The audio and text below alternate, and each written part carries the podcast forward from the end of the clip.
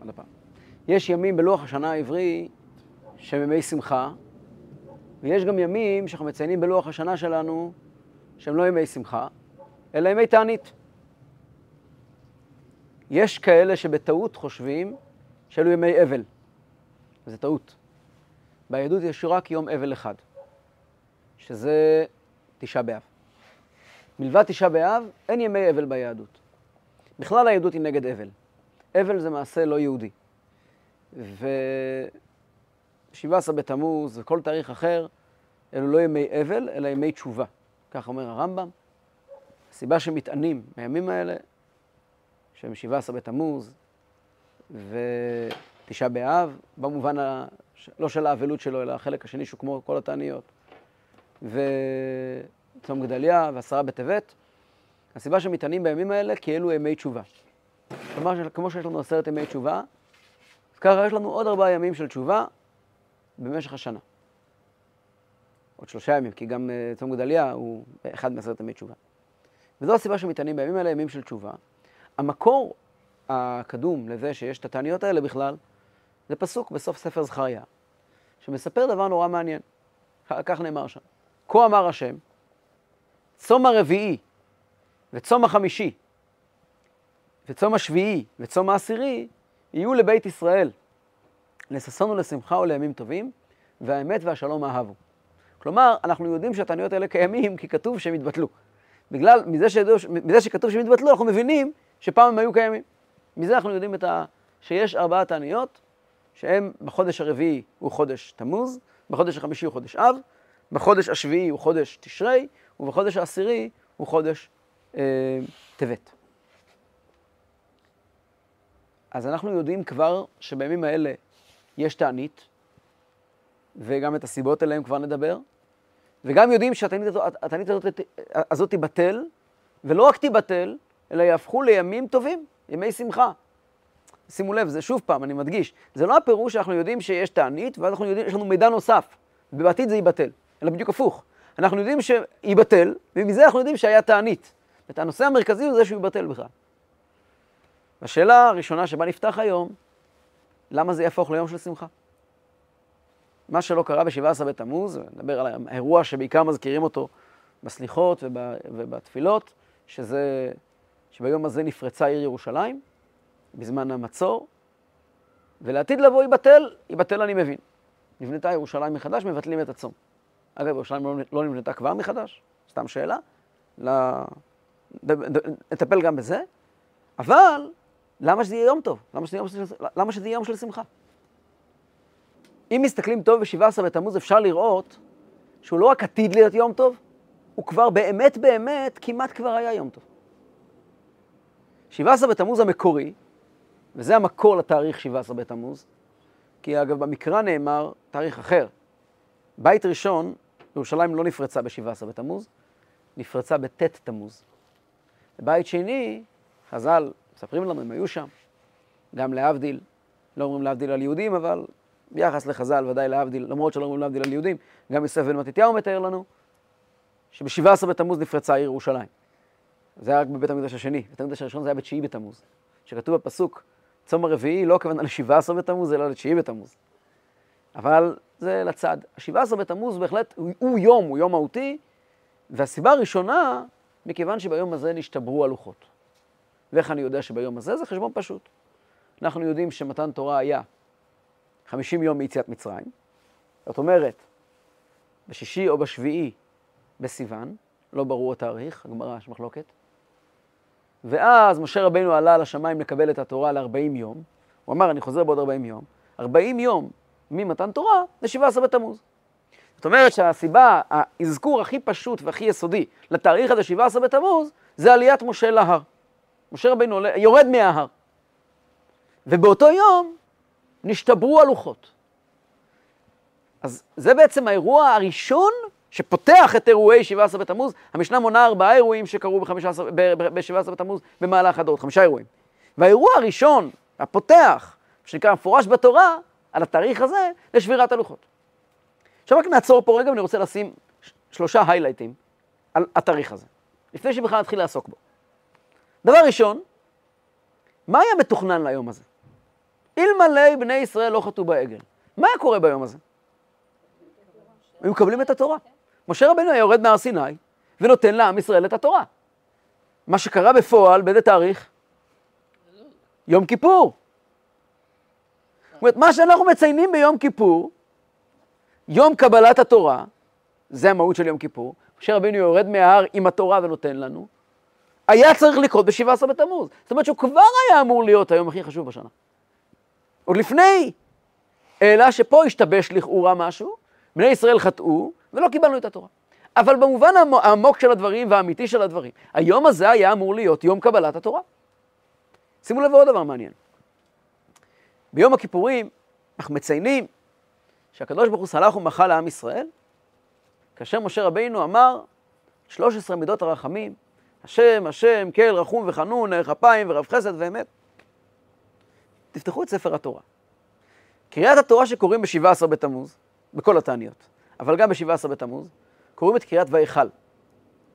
קריאת ויכל מדברת על 17 בתמוז. הקדוש ברוך הוא אומר למשה רבינו, לך רד כי שיחת עמך אשר עלית מארץ מצרים, סעו מהר מן הדרך אשר... הקדוש ברוך הוא מספר למשה רבינו על חטא העגל, ומשה רבינו מיד מתפלל לפני השם, והשם אומר לו את י"ג מידות הרחמים. התאריך שבו התגלו י"ג מידות הרחמים הוא 17 בתמוז, לא, תשע, לא, לא יום כיפור. ביום הזה נאמרו 13 מידות הרחמים. אז נכון, משה רבינו אחר כך יורד ושובר את הלוחות, נשתברו הלוחות, יש פה, קורים פה דברים לא כל כך נעימים, אבל אם אנחנו מסתכלים רגע מעבר לראייה השטחית, ביום הזה מתחיל משהו חדש. עוד דבר, ביום הזה של 17 בתמוז, אנחנו מתחילים לציין אה, מרוץ שמתחיל ב-17 בתמוז ומסתיים ביום כיפור. המרוץ הזה מתחיל במה שנקרא בלשון ההלכה, תלתא דפורענותא ושיבא דנחמתא ותרתא דטיובתא.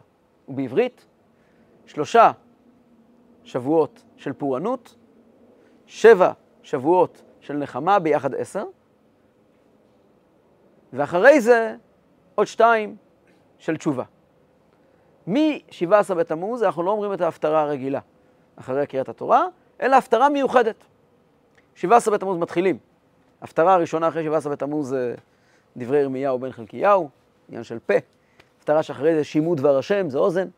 הפטרה אחרי זה זה חזון ישעיהו, זה עיניים, ואז תשעה באב, ואז שבע שבתות, שכל שבת מוקדשת לסוג נחמה אחר, שגם הם מתלקטים, זה קומה אחרי קומה.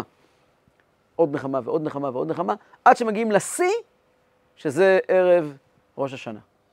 וראש השנה הוא תוצאה של תהליך בין עשרה שלבים, שהתהליך הזה מחולק כמו כל דבר בקבלה, עשר מתחלק בקבלה לשלוש ושבע, שלוש של פורענות שמתחילים ב-17 בתמוז, שבע של נחמה שמתחילים בתשעה באב, והשיא, ראש השנה, ואחר כך תרתי דתיובתא, שבועיים של, של תשובה, שזה בעצם שבוע אחד, שתי, שתי תשובה זה גם הפטרה של אה, שובה ישראל שקוראים בעשרת ימי תשובה, והפטרה של יום כיפור בעצמו, אה, מפטיר יונה. בכל אופן, כדי להגיע ליום כיפור, אנחנו מתחילים בעצם את המרוץ שלנו, לטפס במדרגות. התאריך שבו מתחילים לטפס את עשרת המדרגות זה 17 בתמוז. 17 בתמוז, וגם בפשט. 17 בתמוז משה רבינו יורד למטה, שובר את הלוחות, ועולה למעלה בחזרה ל-40 יום. מ-17 בתמוז, הקדוש, משה רבינו עולה, עולה להר סיני ל-40 יום, יורד בערב ראש חודש אלול, הוא עולה בי"ח תמוז, יורד בכ"ט אב, עולה, יורד למטה, הקדוש ברוך הוא אומר לו, פסול לך שני לוחות אבנים, עולה חזרה בראש חודש אלול, מפה מגיע המושג חודש אלול, ויורד ביום כיפור. זאת אומרת, הרצף הוא מאוד מאוד ברור. 17 בתמוז מתחיל הרצף שמסתיים ביום כיפור. הרצף כלול באמת מ-40 יום בכעס, 40 יום אה, של 40 יום ראשונים, 40 יום שניים, 40 יום שלישיים. 40 יום ראשונים זה משבועות ליום כיפור, ל-17 בתמוז. 17 בתמוז הוא עולה, 40 יום של כעס, שבסופם, ערב ראש חודש אלול, הקדוש ברוך הוא אומר לו, פסול לך שני לוחות אבנים כראשונים, תכין לי לוחות חדשות. משה רבינו עולה עם הלוחות החדשות בערב, בערב ראש חודש אלול, בראש חודש אלול, א' באלול, באותו יום תוקעים בשופר בכל גבול ישראל, לספר שמשה רבינו עולה לשמיים, זו הסיבה שתוקעים בשופר, בראש חודש אלול. משה רבינו עולה לשמיים ל-40 יום, שיהיו לו 40 יום שאומרים סליחות.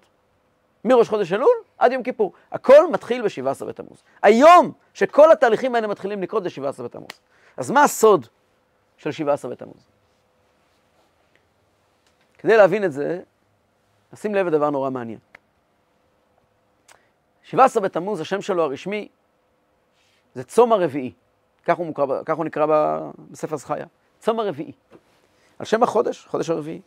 ואמרתי מקודם, שכנראה שבזמן בית שני לא היו מטענים, או בין, בין בית ראשון לבית שני, לא היו מטענים ב-17 בתמוז אלא ב-9 בתמוז. הנושא הוא לא התאריך אלא החודש. והחודש הוא חודש תמוז, שנקרא החודש הרביעי. החודש הראשון זה חודש ניסן, חודש אייר נקרא חודש השני, חודש סיוון נקרא חודש השלישי, 17 בתמוז נקרא, חודש תמוז נקרא חודש הרביעי. מה זה חודש הרביעי?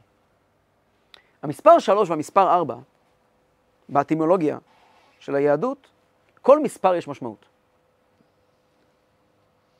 אחד מי יודע, שניים מי יודע, שלוש מי יודע. יש שלוש ויש ארבע. ההבדל בין שלוש לארבע, יש גמרא מעניינת. גמרא אומרת שכמו שיש אה, אה, אה, אטימולוגיה, כמו שיש משמעות למספרים, יש גם משמעות לאותיות. הגמרא אומרת שהאותיות ג' ד' יש א', ב', ג', ד', א', ב' זה א' בינה. ג', ד', אומרת הגמרא, גמול דלים. תן צדקה, גמול דלים. והגמרא אומרת שג' הוא הגומל, הוא הנותן. וד' הוא הדל המקבל. הגמרא אומרת דבר נורא מעניין, הג', הרגל שלו היא כלפי קדימה, כי הגומל צריך לרדוף אחרי הדל. אגב, פעם לא היו אומרים ד', היו אומרים דל. תסתכלו בספרים של פעם, כמו שצדיק וצדי, אז גם יש, יש דל, לא דלת. דלת א' ל', יש מקומות שכתוב דלת. אבל הגימל, הגומל, רודף אחרי הדל, לתת לו. התפקיד של הגומל, לתת לדל. לא הדל צריך לבוא לבקש מהגומל. אה? זה הפוך. תמיד זה היה הפוך. לא. תמיד זה היה הפוך. ברעיון כך אמור להיות, שהגומל רודף אחרי הדל. והדל, הראש שלו הפוך מהגימל. הוא הולך קדימה, הגימל מגיע מאחורה. הוא משאיר מאחורה היד פשוטה לקבל, אבל רובו קדימה, אומרת הגמרא, למה? הוא מתבייש להסתכל עליו. כך אומרת הגמרא. בציור האותיות של ג' ד', הטיפולוגיה שלהם פשוט. המספר של ג' ד' זה שלוש וארבע, שהם שלושה מי יודע? שלושה אבות. ארבעה מי יודע? ארבע אמהות. ביחס בין אבות לאמהות, אבות זה הנותנים, והאמהות זה המקבלים. אז תמיד נותן למספר שלוש, ומקבל למספר ארבע. לאלה שחובבים קבלה, השם הקדוש של הקדוש ברוך הוא נקרא י"ק ו"ק, מתוכו הוא מחולק לשניים. י"ק ו' זה מחלקה אחת, וה' זה מחלקה שנייה. לעשות תשובה, זה כתוב בזוהר, זה להשיב את ה' לי"ק ו', כן? להשיב את ה', תשוב ה'. י"ק ו' זה מחלקה אחת, וה' מחלקה שנייה. בראש חודש קוראים, ויאמר לא יהונתן מחר חודש, יהונתן אומר לדוד, יהונתן, י' כ' ו', נתן. למי הוא נותן? לדוד. דוד נקרא ה', הרגל, הוא נקרא הרגל הרביעית שבמרכבה. ספירת המלכות הוא המקבל. י' כ' נותן לד', נותן לה', כן? אז בתוך המספר, י' כ' ו' זה נתינה, ה' זה קבלה. הרביעי הוא קבלה. ולכן תמיד שלוש זה מספר שמצביע על גומל, על נותן, וארבע זה על המקבל. מה ההבדל בין נותן למקבל? דוגמה פשוטה. יש מורים מעולים. יש מרצים מעולים. מרצה ומורה זה לא אותו תפקיד. מרצה, מרצה טוב, זה מרצה שאתה נכנס להרצאה שלו, או נכנס לטד, ורוצה לראות הרצאה טובה בתחום מסוים, אתה נכנס בעצם לסוג של הצגה, לפאן. אתה נכנס לשמוע כעת הרצאה טובה, שתקבל גם כלים לחיים, נחמד, אבל עיקר הסיפור זה השואו של ההרצאה. בעולם התורני, בישיבה זה ודאי ככה, ישנם מה שנקרא מגידי שיעורים, מורים בישיבה, שהם בכלל לא מורים, הם מרצים. אני מניח שככה זה גם באוניברסיטה, אני לא למדתי באוניברסיטה. יש מורים מעולים, מעולים, מעולים, מעולים, לא מורים, מרצים מעולים, נכנסים לכיתה, נהיה שקט דממה, הם באו לתת את השואו של החיים שלהם. הם מתכוננים כמה וכמה שעות, לוקחים סוגיה בגמרא, פותחים אותה, מפרקים אותה כמו שצריך, שואלים את השאלות הנכונות, עונים את התשובות הנכונות, וכל התלמידים יושבים ומלקקים את האצבעות. שיעור כזה בדרך כלל כולם יקליטו אותו, כולם ישימו מקלטים, לשמוע אחר כך את השיעור עוד הפעם, וידברו על זה עוד הפעם, שיעור טוב, גם ידברו עליו עוד שנה ועוד שנתיים, ויזכרו אותו. מי פה, נוק... מי פה בכיתה המרכז? המורה, המרצה. התלמיד יצא מהכיתה, יש לו בראש שיעור. נורא נורא נהנה. אדם ראה הרצאה טובה בטד, נורא נורא נהנה. קיבל כמו שיכול היה ללכת לראות סרט, או לראות את ההצגה, או הולך לשמוע שיעור, הולך לשמוע הרצאה. הוא בחר את ה... אדם הולך לראות את המשחק כדורגל, משחק כדורסל. עומד על היציע, צופה. מה קיבלת? לא קיבלתי כלום. אני נהניתי. השתתפתי במשחק. ראיתי אותם משחקים. מי שנוכח פה זה לא אני, זה הם. מורה צריך לעבוד אחרת לגמרי. מורה טוב זה לא מי שמדבר יפה. מורה טוב והורה טוב כמחנך זה מי שיודע לשאול את השאלות הנכונות. מורה טוב נכנס לכיתה ורק גורם לתלמידים לשאול שאלות. לא בטוח שהוא עונה על כל השאלות. מורה טוב לא חייב לענות על כל השאלות. הוא חייב לגרום לתלמידים שהם ישאלו שאלות, שהם יהיו המרכז. לא אני המרכז, אתם המרכז. באתי ללמד אתכם איך ללמוד. לא באתי לספר לכם מה אני יודע.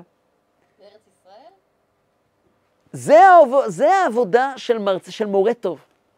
מורה טוב, אגב, בימינו אין שום מקום כמעט. להוראה מסוג אחר. אם בעבר אה, אה, מורים טובים וגדולים, היה להם כזה רעיון, אני צריך לדבר ואני צריך לומר, היום כל ילד יודע הכל. עם הטלפון, מה שהמורה עוד לא אמר, הילד כבר יודע. אז אם הוא בא לשואו, בסדר גמור, אבל הוא לא צריך את הידע. הקניית ידע היא דבר מיותר בימינו. כי באמת, בשביל מה צריכים ידע? אני צריך ללמוד היסטוריה כדי לדעת היסטוריה. שאל אותי איזה שאלה שאתה רוצה, ואני אגיד לך את התשובה, לא כי אני גאון, כי יש לי ויקיפדיה. אני צריך לדעת, מה אני בדיוק צריך לדעת? איזה מידע מיוחד אני צריך לדעת? הדבר היחידי שאני אמור לקנות בכיתה, מעבר למידות טובות וכולי, שזה הדבר האמיתי, זה דבר אחד, מיומנויות. אתה, המורה צריך ללמד אותי לא מידע. נכנס המורה לכיתה, מספר לי, תדע לך, יש לי חדשה בשבילך. מה החדשה? מים, אה, ככה, עם אש, אה, מלמד אותי כימיה. אדוני היקר, אם זה היה מעניין אותי, הייתי יודע את זה מזמן. לא צריך אותך. תלמד אותי איפה מחפשים חומר. תלמד אותי איך מנתחים חומר. תן לי מיומנויות למידה. תלמד אותי איך פותחים ספר. תלמד אותי לא מה כתוב ברש"י. מורה טוב מלמד רש"י, חומש עם רש"י. היה נחמה ליבוביץ', ספרים שלה, ספרים הכי טובים שיש בעולם. למה? היא לא מלמדת, היא לא אומרת פירושים ברש"י. דווקא הייתה אישה, ורואים את זה, מבחינה של מקבל. היא לא אומרת פירושים ברש"י, יש המון ספרים של פרשנות על רש"י, המון המון המון המון. היא הייתה הראשונה שכתבה ספר של שאלות ברש"י. ופשוט הפכה מאות, אלפי אנשים לתלמידי חכמים בצורה הזאת. במקום לומר, היא רק שואלת. וכל תשובה מתקבלת, כל תשובה נכונה. אין תשובה לא נכונה. כל תשובה נכונה. מה אתה חושב? מורה טוב הוא מי שיודע לעורר עניין אצל הילד שלו. כשאני אלך עם הילד שלי ברחוב, והוא ישאל אותי שאלה, אני יודע, פה אני מתחיל להיות הורה. כל זמן שאני מספר לו וטוחן לו את הראש, ילד היום לא אוהב לשמוע. אבא, אתה חופר. אתה שופך מידע, זה לא מעניין. ביום שהוא מתחיל לשאול אותי שאלות, הופה, עכשיו אני מתחיל ליהנות. ליל הסדר, לילה שמעבירים את התורשה מאבא לבן. והגדת לבנך. איך תגיד לבנך? כי ישאלך בנך מחר לאמור מה זאת. תעשה הכל שהוא ישאל. כל זמן שהוא לא שואל, תגיד כמה שאתה רוצה. אם הוא לא שואל, את פתח לו. אומר רש"י, נעשה תשוש, למה כתוב את ולא אתה? תשש כוחו כנקבה. מה זה נקבה? אני איבדתי פה את הנקבה. הוא לא נקבה, הוא לא מקבל, הוא לא מתעורר. אז אני צריך להתעורר בשבילו. אז בעצם הדינמיקה היא לא דינמיקה מספיק בריאה. הדינמיקה הנכונה בין הורים לילדים זה שהאבא מלמד את הילד לשאול. הילד צריך לשאול, הגמרא מעריכה מאוד במסכת פסחים, על, על, על כמה פעולות צריכים לעשות כדי שהילד ישאל. יש אריכות גדולה בהלכה ממש. ארבע, ארבעה בנים, ארבע סוגי שאלות, כל אחד מגיע מכיוון אחר. שוב פעם, ארבעה. שמגיע לשאלות מצד התלמיד, זה ארבעה. אז של, שלושה אבות, ארבע אמהות, שלוש זה המורה, ארבע זה התלמיד. חודש סיוון הוא חודש הספר העברי, הוא חודש המורה. בחודש הזה שמענו את המורה הגדול מכולם. הקדוש ברוך הוא יורד על הר סיני, עם ישראל לומדים כולם תחת ההר, כמו ילדים בכיתה. כולם עומדים, אומרים, נעשה ונשמע תחת ההר, שני כתרים על הראש, כולם עומדים תחת ההר, והם שומעים את, ה, את השואו ואת ההופעה הגדולה בהיסטוריה מעולם ועד עולם. הקדוש ברוך הוא יורד על הר סיני ואומר, אנוכי השם אלוקיך, עם ישראל שומעים ויוצא נשמתם, וזה באמת מיוחד במינו. והם באמת משתלהבים, באמת, הם בתוך, ההרצ... הם בתוך ההרצאה, הם בתוך, הם בתוך, הם בתוך הר סיני. אבל כמו שצופים במשחק כדורגל, זה הם רואים, הם שותפים פעילים, צועקים, מעודדים, אבל זה לא אני, זה הוא. חודש תמוז הוא החודש הרביעי. זה החודש שבו בני ישראל צריכים להתחיל להיות פעילים. בעצם, כשנכנס חודש תמוז באיזשהו מקום, הקדוש ברוך הוא מכבה את החלק שלו בסיפור, וכמו במין תיאטרון, האור עובר, אלומת האור עוברת ממנו אל הקהל.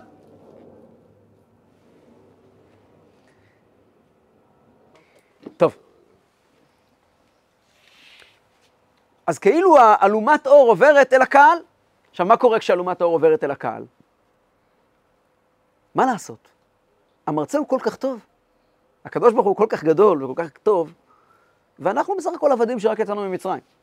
אז אולי בהופעה עמדנו וצעקנו והראינו, אבל אין שום סיכוי בעולם שכשיגיע הרגע שאומרים, מפנים את הזרקור אלינו, עכשיו תקבלו אתם את התורה, באמת נעמוד בציפיות ונקבל את התורה כמו גדולים. שום סיכוי. חטא העגל הוא מכתוב. לא יכול להיות אחרת. לא יכול להיות שאחרי, יש כזה אומרים שאחרי הרב לאו אי אפשר לדבר. לא יכול להיות שאחרי מתן תורה, הקדוש ברוך הוא יעביר את הרמקול כמו איזה זמר טוב, ויגיד, ומה אתם אומרים? ועכשיו הוא לא פה, רק אתם. ידברו באותו טון, באותו, באותו רם. לא יכול להיות דבר כזה בכלל. המת... הסיפור הזה של חטא העגל, הוא היה ברור לחלוטין שכך עומד לקרות. אגב, המלאכים אמרו את זה לקדוש ברוך הוא. אמרו לו, תראה, זה לא יחזיק מעמד, הם, אתה יכול לדבר איתם. הם לא באמת שומעים. הם לא באמת מסוגלים לשמוע, כי בן אדם בנוי מנפש אלוקית ונפש בהמית, ואתה מסתיר את עצמך ופונה אליו, מה אתה בדיוק רוצה שהוא יענה? הנפילה הגדולה מהחלום, מהפנטזיה של מתן תורה, אל קרקע החיים הפשוטים והמציאות. זה מה שקרה ב-17 בתמוז. נשתברו הלוחות, הלוחות מעשה אלוקים המה. והמכתב, מכתב אלוקים הוא חרוט על הלוחות. תגיד לי, איך בן אדם יכול להחזיק דבר כזה ביד? אם אתה מחזיק את זה כל הזמן, כשהוא מחזיק לך את זה מלמעלה, אתה יכול להחזיק את זה. אבל כשעוברים למספר 4, למקום שלך, זה חייב להתנפץ. זה לא יכול להחזיק מעמד. אז מה קורה פה? מה בעצם קורה פה? למה הוא בעצם נותן להם את הלוחות, אם, אם הולכים לשבור את הלוחות? כדי להבין את זה נלך למאורע אחר שקרה ב-17 בתמוז. המאורע השני שקרה ב-17 בתמוז, ב- ביום הזה בטל התמיד. מה זה בטל התמיד? אנחנו קיבלנו מצווה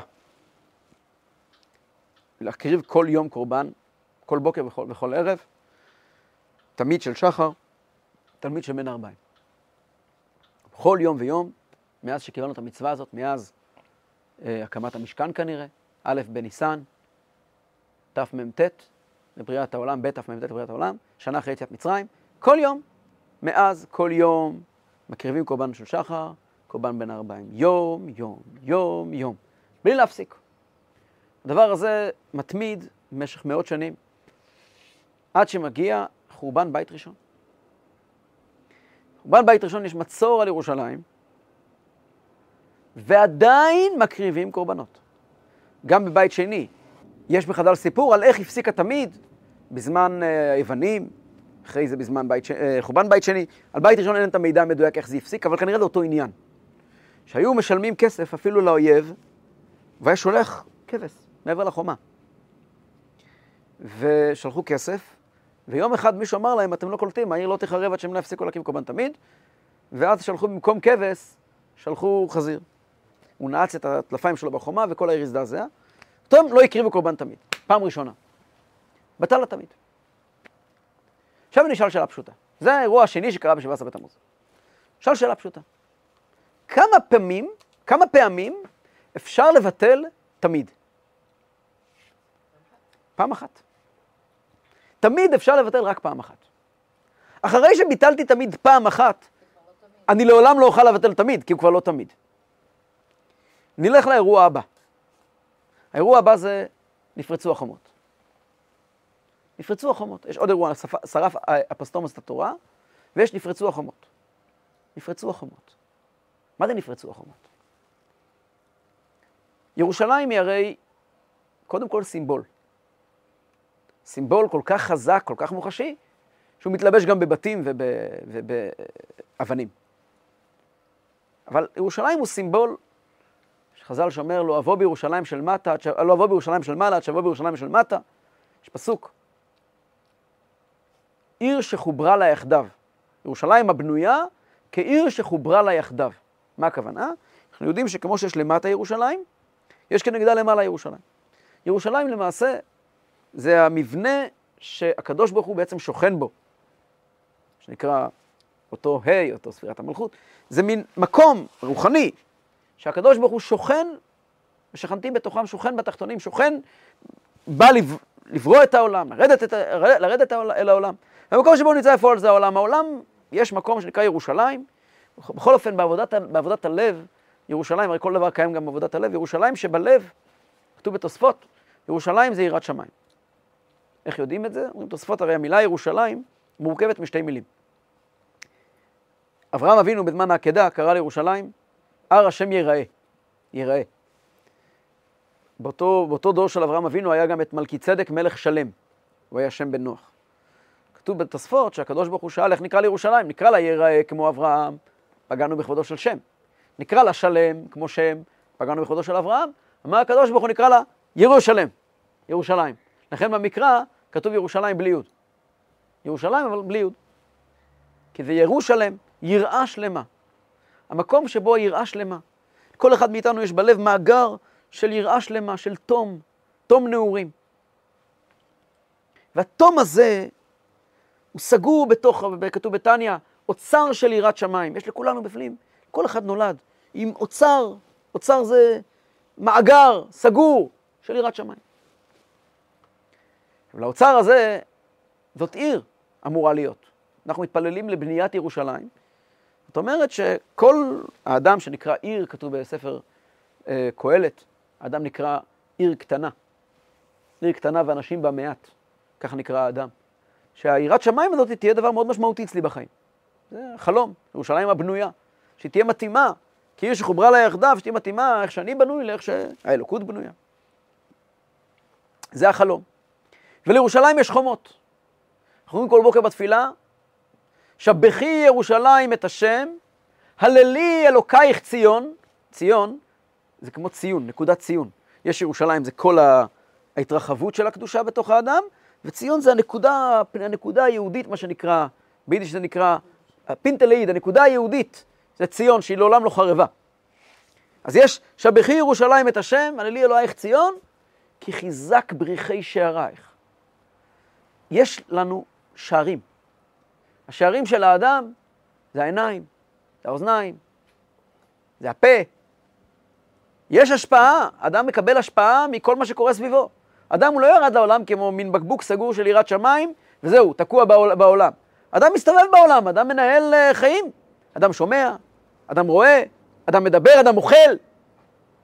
עכשיו, המטרה היא שהמאגר של היראת שמיים הזה כי מציון תצא תורה ודבר השם ירושלים. פירוש הדבר שהאדם אמור להשפיע סביבו תורה וקדושה, וגם יש פסוק, הכל מעלים לירושלים.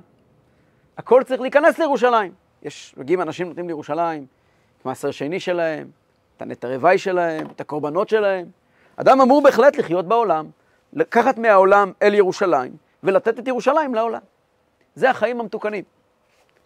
מה קורה כאשר נפרצים החומות? כאשר העיניים רואות מה שהן לא צריכות לראות, והאוזניים שומעות מה שהן לא צריכות לשמוע, והפה אוכל מה שהוא לא צריך לאכול. אז פה פתאום ירושלים נפרצו החומות. אז מעיין, ה... ה... מעיין הקדושה הזה נפרץ. עכשיו, כשמשהו נפרץ, בית נפרץ. בית משרה לנו תחושת ביטחון. כשבית נפרץ, כמה זמן קורה עד שאנחנו מחזירים את תחושת הביטחון לבית? בית נפרץ, כבר אי אפשר להחזיר את תחושת הביטחון. כשהבית נפרץ זה כמו בתר התמיד. זהו, גמרנו. הסיפור נגמר. האשליה של ביטחון שהייתה לי בבית נעלמה. מכאן ואילך אני יכול ללכת לפסיכולוגים, אני יכול... אני צריך איכשהו ללמוד לחיות עם זה. אבל התחושה של ביתי מבצרי נהרסה. כשהילד הקטן, שאנחנו שומרים עליו בקדושה, שלא יראה ולא ישמע ולא ידע, אנחנו מונעים המון מידע מילדים. אנחנו לא רוצים שילדים יהיו חשופים לכל דבר, אין להם את היכולת להכיל כל דבר. ילד לא אמור לדעת הכל. ילד לא אמור לדעת המצב הכלכלי של ההורים שלו. ילד לא אמור לדעת תכנים מפחידים שלא לפי הגיל שלו. ומה קורה כשילד כן נחשף לזה? ברגע שפגענו בתום של הילד, הילד נחשף למה שהוא לא צריך לראות. זה סיפור לפסיכולוגים. זה סיפור לטיפול. והסיפור הזה לא נגמר ביום אחד. אנחנו לא נוכל לעולם, לעולם, לעולם להחזיר לילד את התום שלו. ישנם הורים שנותנים לילדים בני 6 ו-7 ו-8 ו-9 ו-10 ו-12 טלפון פתוח. המחיר, המשמעות של המעשה הזה, זה רצח של התום של הילד. את זה אי אפשר לתקן, אין תרופה בעולם שיודעת להחזיר תום. תום אי אפשר להחזיר. האדם הוא סך כל הצלקות שלו, לא, לא, לא, לא, לא סך כל התום שלו. יש מעלה גם בצלקות, וכבר נדבר עליהן. אבל את התום אי אפשר להחזיר. מה שקרה ב-17 בתמוז, ב-17 בתמוז הוא יום תום התום. זה היום שבו הקדוש ברוך הוא פנה אלינו, המקבלים, מספר ארבע, ואמר לנו, עכשיו תורכם, ואל תעשו את זה כמו חנונים. נעשה ונשמע מצוין בחודש השלישי. עכשיו אני רוצה לשמוע מה יש לכם לומר. מה שיש לנו לומר בדרך כלל זה שטויות והבלים, וזה מה שעשינו. אבל אז התחיל תהליך. תהליך, אחרי שבירת הלוחות, תהליך של ריפוי ובניית לוחות שניות. לוחות ראשונות לא יחזרו. לוחות ראשונות הן לוחות של תום. כתוב בספרים הקדושים, רבי אילן מפריץ' כותב, שבלוחות הראשונות שהיה כתוב לא תרצח, פירושו כמו יהי אור, אין רצח בעולם. בלוחות שניות לא תרצח המשמעות שלהם, יש רצח, ויש קינה, ויש שנאה, ואתה תתמודד נכון. לוחות שניות זה לוחות של צלקות. לוחות שניות זה לוחות של מאבק, של תהליך של בירור פנימי, שבן אדם מגיע ואומר, הבית הוא כבר לא מבצרי, אבל אני מספיק בוגר כדי לישון גם בבית שהוא לא מבצר. ואת ירושלים כבר לא מקיפים יותר חומות, כמו שכתוב בפסוק שכאשר המשיח יבוא, נאמר בפסוק, ואני אהיה לה חומת אש סביב. לא צריכים חומות. יש פסוק, הרבי היה חוזר עליו הרבה מאוד פעמים, מנבואות הגאולה, פרזות תישב ירושלים. ירושלים, כאשר המשיח יבוא, לא תהיה לה חומות, לא יהיו לה חומות. פרזות תישב ירושלים. היא תהיה עיר פרזות. היא תהיה עיר שהביטחון העצמי של הנוכחים בה, היראת שמיים תהיה כל כך חזקה, תעמוד על יסוד כל כך איתן, שהיסוד הזה אי אפשר לאיים עליו. כמו אדם מצולק, שכבר ראה את החיים, החיים שלנו כבר לא סיפורי סבתא, יבוא שוטר אם אתה לא תגמור לאכול.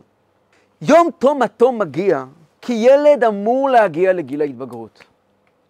התוכנית היא, אומרים לבני האדם, תקשיבו, אתם אמורים לקבל את התורה, ואתם תקבלו את התורה. כשמשה רבינו ירד עם לוחות ראשונות, לתת לעם ישראל את הלוחות הראשונות, המטרה בסוף שבני ישראל יקבלו לוחות שניות. המטרה היא יום כיפור. זה לא יכול לקרות לפני שהם קמים ואומרים, אנחנו שוברים את הלוחות. ואז יש תהליך. והתהליך הזה נאריך בעזרת השם בהזדמנות אחרת. כל הפרטים של התהליך הזה. תהליך של, של מרידה פנימית שמתרחש עד תשעה באב. במהלך, תהליך זה בעצם כמו פצע, שיש לנו מין, אה, מין אה, בועה כזאת על האור, היא מתפוצצת כשכבר משהו מוכן מתחת. ככל שהעולם הפנימי של הילד הולך וגדל, ככה הוא נאבק בעולם החיצוני שלו, בעבר שלו. וזה בעצם מה שקורה בשלושת השבועות, בין, יום, בין 17 בתמוז לתשעה באב, זה מאבק פנימי של האם אני חלק ממשהו גדול, או מי אני באמת. תשעה באב זה היום, ועל זה נדבר בעזרת השם לקראת תשעה באב, זה היום הכי גדול בשנה. באמת היום הכי גדול בשנה. זה החג הכי גדול בשנה. כשמשיח יבוא זה יהיה החג הכי גדול. זה היום שבו היהודי מגיע ואומר, אני של הקדוש ברוך הוא. מג... היום שהוא מגיע לנקודה הכי בסיסית, לנקודה של קודש הקודשים שבלב שלו, ויוצא משם שועל, ומתחיל לבנות עצמו מההתחלה. מי אני? הבנייה המחודשת הזאת, שתגיע לשיא ביום, בראש השנה וביום כיפור, מתחילה ב-17 בתמוז.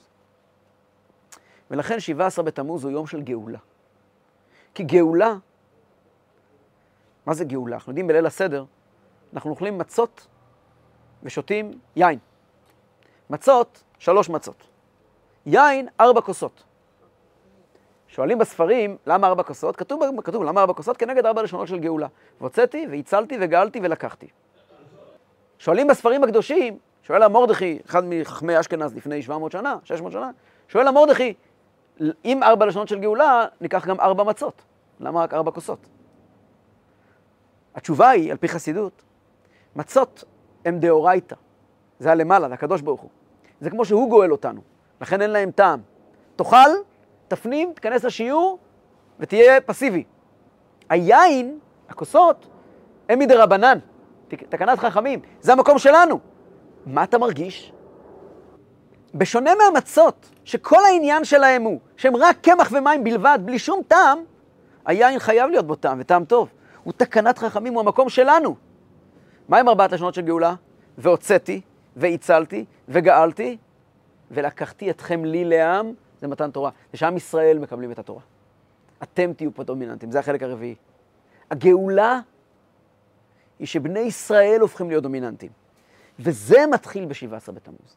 17 בתמוז זה היום שבו אנחנו מפסיקים להיות רובוטים ומתחילים להיות מקבלי תורה. נכון, זה תהליך, תהליך של גלות, תהליך של גיל ההתבגרות, אבל חוגגים בת מצווה, בר מצווה, לא חוגגים גיל 20. כשיוצאים לתהליך מתחילים לחגוג. תהליך הוא לא תהליך קל, לפעמים, כמו בכל בית, זה תהליך מאוד קשה. כשילדים עוזבים את הבית, כן, כן, זה מאוד מאוד קשה. אבל בסוף, בסוף אנחנו מגלים ש-17 בתמוז הוא חג.